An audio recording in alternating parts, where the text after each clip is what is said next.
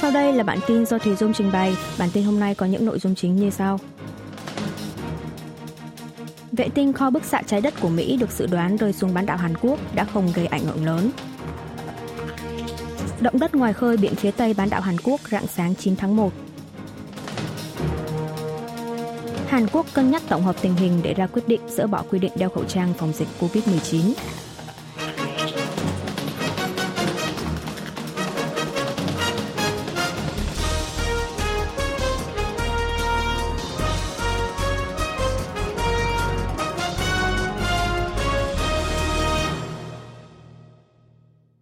Vệ tinh kho bức xạ trái đất của Mỹ được dự đoán rơi xuống bán đảo Hàn Quốc đã không gây ảnh hưởng lớn.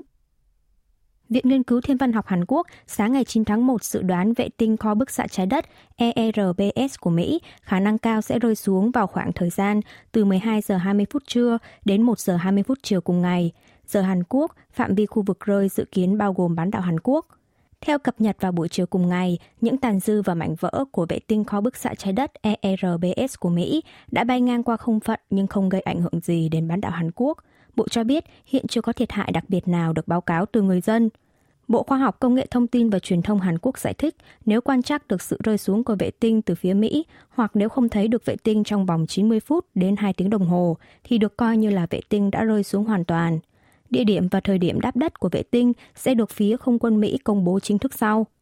Vào 7 giờ sáng ngày 9 tháng 1, Bộ Khoa học Công nghệ và Thông tin Truyền thông đã phát báo động cảnh báo là mức độ cao nhất trước khi vệ tinh thực sự rơi và triệu tập Ủy ban đối sách nguy hiểm từ vũ trụ để ứng phó với tình huống khẩn cấp ngoài ý muốn.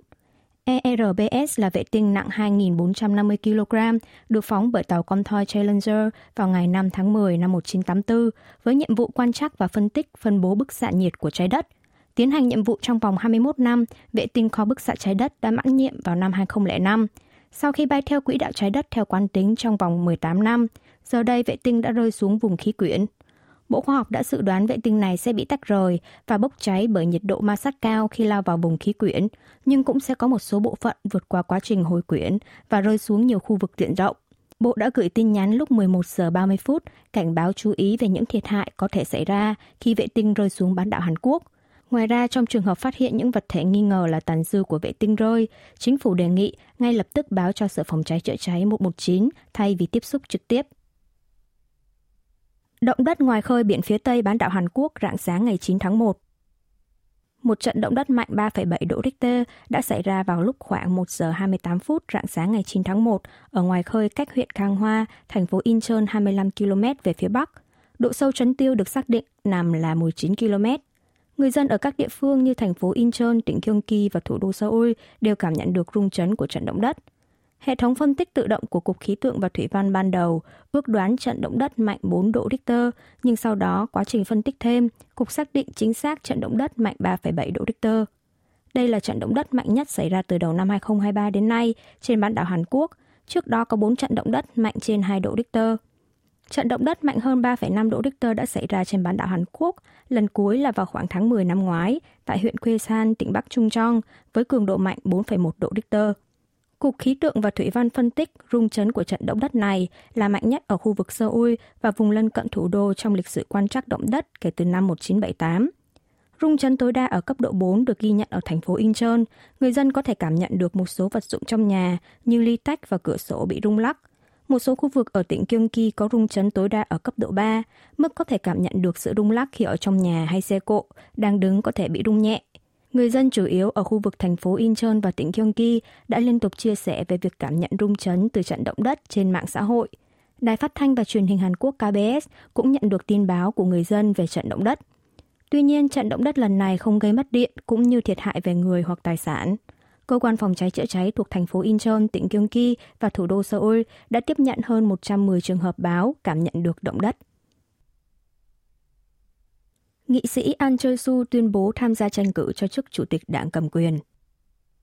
Nghị sĩ Đảng Sức mạnh Quốc dân An Choi-su ngày 9 tháng 1 đã chính thức tuyên bố sẽ tham gia tranh cử cho chiếc ghế chủ tịch đảng cầm quyền. Trong bài tuyên bố, nghị sĩ An bày tỏ quyết tâm sẽ trở thành một chủ tịch đảng sức mạnh quốc dân có ích cho Tổng thống Yoon suk yeol và tạo điều kiện cho chính phủ Tổng thống Yoon gặt hái nhiều thành công. Ông An nhấn mạnh sự thất bại của Tổng thống cũng đồng nghĩa với sự sụp đổ tương lai trên con đường chính trị của mình. từ đó thể hiện lòng mong mỏi được góp sức vào thành công của Tổng thống Yoon. Đặc biệt, nghị sĩ An Choi-su nhấn mạnh ông là người nắm bắt rõ nhất lòng dân ở khu vực thủ đô và vùng lân cận. Do đó, nếu ông trở thành chủ tịch đảng, thì đảng cầm quyền cũng sẽ có thể giữ ưu thế tại cuộc tổng tuyển cử năm 2024. Vào cùng ngày, nghị sĩ Kim Ki-hyun, một ứng cử viên của chức chủ tịch Đảng Sức mạnh Quốc dân, đã khai trương văn phòng tranh cử, phát báo hiệu chính thức bắt đầu chiến dịch tranh cử. Ông Kim cho biết, việc bắt tay với nghị sĩ Chang Jae-won, một trong những nhân vật thân cận nhất với Tổng thống Yoon, có thể được hiểu là ông Yoon suk yeol đang thiên về phía mình, khẳng định đã chiếm được tình cảm của ông Yoon. Mặt khác, Phó Chủ tịch Ủy ban đặc biệt về đối phó tỷ lệ sinh thấp và dân số già hóa Na Kyung Won, một trong những ứng cử viên chạy chức Chủ tịch Đảng, đang có mâu thuẫn sâu sắc với văn phòng Tổng thống về phương hướng miễn giảm nợ khi sinh đẻ. Trước đó, Văn phòng Tổng thống đã lấy làm tiếc sâu sắc về ý kiến của Phó Chủ tịch Na, cho rằng chính phủ phải giảm hoặc miễn nợ vay theo số trẻ được sinh ra. Đáp lại ngày 8 tháng 1, bà đã đăng lên trang mạng xã hội về việc hoàn toàn thấu hiểu những lo ngại của Văn phòng Tổng thống. Tuy nhiên, bà vẫn khăng khăng rằng ý kiến của mình vẫn đáng để được xem xét. Điều này cho thấy bà Na Kyung Won cố chấp trên con đường riêng của mình, chứ không có ý định sánh bước với Tổng thống – Điều này có hàm ý văn phòng tổng thống đang nhận định bà Na không có đủ tư cách để trở thành người giữ chức vị chủ tịch Đảng Sức mạnh Quốc dân. Hàn Quốc cân nhắc tổng hợp tình hình để ra quyết định dỡ bỏ quy định đeo khẩu trang phòng dịch COVID-19.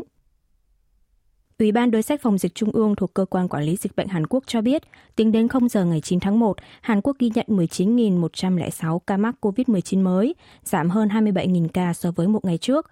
Đây cũng là mức thấp nhất trong vòng 63 ngày, xét riêng số liệu công bố trong các ngày thứ hai. Thêm 35 ca tử vong, nâng tổng số ca tử vong từ đầu dịch lên 32.625 ca, tỷ lệ tử vong do COVID-19 là 0,11%.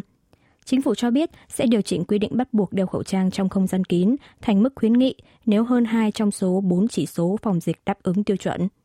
Việc dỡ bỏ quy định đeo khẩu trang trong không gian kín sẽ được thảo luận tại Ủy ban tư vấn đối phó với nguy cơ bệnh truyền nhiễm quốc gia trong tuần sau và được Ủy ban phòng chống tai nạn và quản lý an toàn trung ương đưa ra quyết định cuối cùng. Nếu số ca nhiễm mới tiếp tục xu thế giảm thêm một tuần nữa, Ủy ban có khả năng sẽ sớm đưa ra quyết định điều chỉnh quy định đeo khẩu trang trước Tết Nguyên đán. Tuy nhiên, sự gia tăng số ca nhiễm nhập cảnh từ Trung Quốc đang trở thành biến số. Tính đến ngày 7 tháng 1, có tới 14,8% số ca nhiễm là người cư trú ngắn hạn nhập cảnh từ Trung Quốc – Riêng trong ngày 8 tháng 1, có tổng cộng 900 người nhập cảnh từ Trung Quốc, trong đó có 180 trường hợp có visa cư trú ngắn hạn được xét nghiệm COVID-19 tại sân bay, phát hiện 7 ca mắc. Thêm vào đó, số ca bệnh nặng cũng vẫn đang ở mốc 500 ca, tỷ lệ tiêm vaccine COVID-19 cải tiến ở nhóm người cao tuổi mới chỉ đạt 31%, chưa đạt mức mục tiêu 50% mà chính phủ đề ra. Cơ quan phòng dịch cho biết sẽ cân nhắc tổng hợp tình hình ở nước ngoài và các biến thể mới để đưa ra quyết định điều chỉnh về quy định đeo khẩu trang trong không gian kín. Bộ Quốc phòng cho biết việc đối phó với máy bay không người lái Bắc Triều Tiên là biện pháp thuộc quyền tự vệ. Người phát ngôn Bộ Quốc phòng Hàn Quốc Chun Ha-kyu trong buổi họp báo ngày 9 tháng 1 khẳng định việc máy bay không người lái của Bắc Triều Tiên xâm phạm đường ranh giới quân sự liên triều vào cuối năm ngoái chính là hành vi khiêu khích vi phạm rõ ràng Hiệp định Đình Chiến, thỏa thuận cơ bản liên triều và thỏa thuận quân sự liên triều 19 tháng 9. Ông Chun nhấn mạnh hành động đối phó của quân đội Hàn Quốc là biện pháp tương ứng trong khuôn khổ quyền tự vệ nhằm đối phó với hành vi khiêu khích quân sự rõ ràng của miền Bắc. Điều 51 Hiến trương Liên Hợp Quốc nêu rõ các nước thành viên Liên Hợp Quốc có quyền tự vệ cá nhân và tập thể trong trường hợp bị tấn công vũ trang. Người phát ngôn Chun Ha-kyu cho biết Bộ Tư lệnh Liên Hợp Quốc sẽ tiến hành điều tra để ra quyết định xem vụ xâm phạm của máy bay không người lái miền Bắc có vi phạm hiệp định đình chiến hay không. Tuy nhiên, theo kết quả xem xét về mặt pháp luật, quyền lợi hợp pháp về đối phó tự vệ được đảm bảo trong Điều 51 của Hiến trương Liên Hợp Quốc, trong khi Hiệp định đình chiến cũng thuộc quy định này nên Hiến trương Liên Hợp Quốc không giới hạn với Hiệp định đình chiến. Năm 2011, khi miền Bắc nã pháo vào đảo Yonpyong, phía tây bắc Hàn Quốc, Bộ Tư lệnh Liên Hợp Quốc trong báo cáo điều tra đặc biệt đã chỉ ra rằng hành động khiêu khích bắn pháo của quân đội Bắc Triều Tiên là hành vi đối địch và là hành động vũ trang đối với Hàn Quốc và quân đội Hàn Quốc, không thể xem là quyền tự vệ. Liên quan tới vấn đề này, Bộ Quốc phòng giải thích Hiệp định đình chiến không giới hạn quyền hạn và nghĩa vụ vốn có của người chỉ huy trong việc thực thi các biện pháp phù hợp để đối phó với các hành vi thù địch rõ ràng. Lượng hành khách sử dụng sân bay quốc tế Incheon năm 2022 tăng trở lại sau 3 năm. Tổng công ty cảng hàng không quốc tế Incheon cho biết lượng khách sử dụng sân bay quốc tế Incheon trong năm 2022 đạt hơn 17,86 triệu người, tăng tới 31,98 triệu người, tương đương tăng 460% so với một năm trước. Lượng khách dùng sân bay Incheon trong năm 2019, ngay trước thời điểm dịch COVID-19 bùng phát, là hơn 711,6 triệu người. Song con số này đã giảm 1 phần 6, xuống còn 12,04 triệu người trong năm 2020, rồi tiếp tục giảm sâu 74% trong năm 2021. Đến năm ngoái mới quay trở lại xu thế tăng sau 3 năm, nhưng vẫn dừng ở mức 25% của cả năm 2019. Đặc biệt, lượng hành khách đi từ sân bay Incheon sang Nhật Bản hoặc ngược lại đạt tổng cộng hơn 2,18 triệu người, tăng gấp 13 lần so với năm 2021. Lượng hành khách đi các nước Đông Nam Á như Lào, Malaysia, Việt Nam, Singapore, Thái Lan và chiều ngược lại trong năm 2022 đạt hơn 7,13 triệu người, tăng 1.114%. Bụi siêu nhỏ ở thủ đô Seoul và địa phương lân cận liên tục ở mức xấu. Thủ đô Seoul và hai địa phương lân cận là tỉnh Gyeonggi và thành phố Incheon đã tiếp tục ghi nhận nồng độ bụi nhỏ ở mức cao trong ngày 9 tháng 1. Mưa vẫn sẽ tiếp tục rơi cho tới giữa tuần này nên dự báo nồng độ bụi nhỏ vẫn sẽ tăng tiếp. Người dân cần đặc biệt chú ý quản lý sức khỏe. Chỉ vài ngày trước, đường phố và các tòa nhà ở Seoul và hai địa phương lân cận thủ đô vẫn có thể nhìn thấy rõ, nhưng giờ đây tất cả chìm trong làn bụi mù mịt thủ đô Seoul, tỉnh Gyeonggi và vùng Yongso cùng các địa phương phía tây tỉnh Gangwon đã ban cảnh báo chú ý bụi siêu nhỏ trong ngày 9 tháng 1. Thành phố Incheon, thành phố Sejong, hai tỉnh Nam và Bắc Trung Trong cũng có nồng độ bụi siêu nhỏ ở mức xấu, lên tới 36 microgram trên mét khối. Không khí ở vùng Hồ Nam gồm thành phố Gwangju, tỉnh Nam và Bắc Chonla, hai tỉnh Nam và Bắc Gyeongsang đã trở lại mức bình thường. Theo đó, lệnh cảnh báo bụi nhỏ ở mức quan tâm được ban ở 17 tỉnh và thành phố trên toàn quốc đã được dỡ bỏ. 9 tỉnh và thành phố thực hiện biện pháp khẩn cấp giảm nồng độ bụi nhỏ trước đó đã không triển khai thêm biện pháp này vào cuối tuần qua. Viện Khoa học Môi trường Quốc gia thuộc Bộ Môi trường nhận định bụi nhỏ sẽ còn tiếp tục ảnh hưởng tới một số địa phương cho tới giữa tuần này.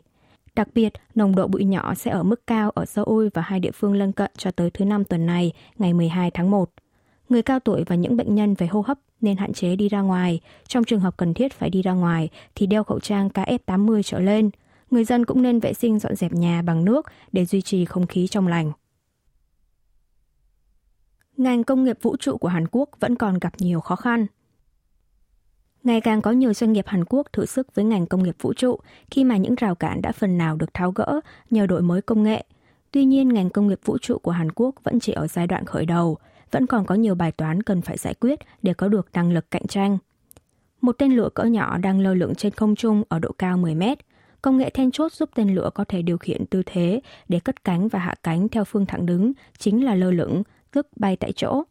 Doanh nghiệp phát triển ra tên lửa này đã dùng tên lửa tái sử dụng, đang chuẩn bị để ra mắt dịch vụ phóng vệ tinh cỡ nhỏ vào năm tới. Một người trong nhóm phát triển tên lửa cho biết doanh nghiệp đặt mục tiêu phóng tên lửa nhỏ nhất trên thế giới lên quỹ đạo trong bối cảnh nhu cầu đưa các vệ tinh nhỏ lên quỹ đạo vệ tinh nhân tạo gia tăng. Sau khi Hàn Quốc phóng thành công tên lửa vũ trụ tự phát triển mang tên Nuri, các doanh nghiệp trong nước cũng nhanh chóng thúc đẩy các bước đi hòng chiếm thế thượng phong trên thị trường. Để giảm bớt chi phí phóng về mặt thiên văn học, các doanh nghiệp nỗ lực đạt được các thành quả trong việc dùng tên lửa tái sử dụng hay phát triển động cơ lai hybrid – chính phủ Seoul đang có kế hoạch mở ra một thời đại SpaceX phiên bản Hàn Quốc với sự tham gia của các doanh nghiệp tư vào các dự án phát triển tên lửa thế hệ mới. Song, rào cản lớn nhất chính là Hàn Quốc vẫn còn là thị trường nhỏ. Thị trường vũ trụ trên thế giới được thay đổi lại tập trung vào khối tư nhân, hiện có quy mô vượt quá 400.000 tỷ won, 321,2 tỷ đô la Mỹ. Trong khi đó, quy mô ngành công nghiệp vũ trụ trong nước chưa bằng 1% của thế giới. Do thiếu nền tảng nên Hàn Quốc phải nhập hầu như toàn bộ các vật liệu và thiết bị trọng tâm. Đại diện doanh nghiệp phát triển tên lửa cho biết Hàn Quốc hiện đang phải nhập khẩu toàn bộ các công nghệ và vật liệu như sợi carbon nhẹ hay vật liệu chịu nhiệt cao.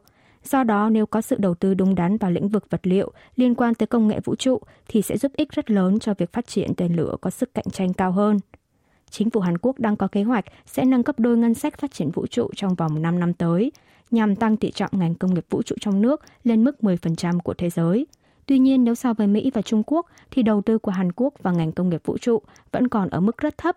Do đó, chính phủ cần có chính sách hỗ trợ phù hợp để phát triển ngành công nghiệp vũ trụ do khối tư nhân dẫn dắt. Quý vị và các bạn vừa nghe xong bản tin của Đài Phát thanh Quốc tế Hàn Quốc KBS World Radio.